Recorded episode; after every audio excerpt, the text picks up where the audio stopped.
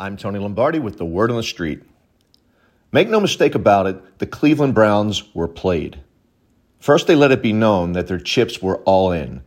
They wanted the big prize, and its name was Deshaun Watson. They assembled a package to land Watson, which they hoped would be better than the packages submitted by the others sitting at this NFL poker table, namely the Panthers, Saints, and Falcons. One team had their hand folded for them, the Panthers, and then there were three. As Browns owner Jimmy Haslam sat behind his cards, presumably wearing dark sunglasses, word leaked out that his team was interested in an adult quarterback. The innuendo was obvious. It was a shot across the bow of a boat named Mayfield. Baker responded and let it be known that the damage was irreparable. He wanted out of Cleveland. The for sale sign was up on his progressive insurance home. Then something unexpected happened. Watson's camp informed the Browns that they were out of the running for his services. Suddenly, Haslam was without a quarterback and saddled with Mayfield's $19 million salary that was guaranteed. Haslam was snookered, just like he did to all those pilot flying J customers for years. Panic set in, probably gripping the swindling owner to the point of paralysis. Seeing how vulnerable Haslam and the Browns were, Watson's handlers smelled blood.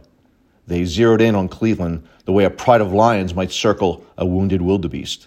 They said that Deshaun had a change of heart and was willing to reconsider the Browns. And then the desperate Browns sat back down at the table and said, Here, take it all. Take these three first round picks and a few others. Take $230 million guaranteed. Take this $1 million salary in 2022 so that you aren't hurt so badly during your likely suspension. Here, have it. Have it all.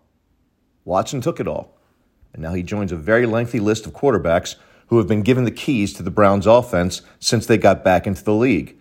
And the rest of the teams in the AFC North are so thankful that they get to face a team guided by a bumbling owner twice per season. And if Haslam thinks the deal is now done, it's not. There are those 22 civil suits and a groundswell of discontent aimed at his franchise by many fans, activists, and even other NFL owners who Haslam has put the screws to with his galactically insane contract for Watson. A good quarterback paid like a great one. A quarterback of questionable character paid to be a great face for the franchise. And now they even have an extra QB with a $19 million salary who they can't get rid of. That, ladies and gentlemen, is the Cleveland Browns. Hey, Jimmy Haslam, the World Series of Poker called. They invited you to the table. I'm Tony Lombardi.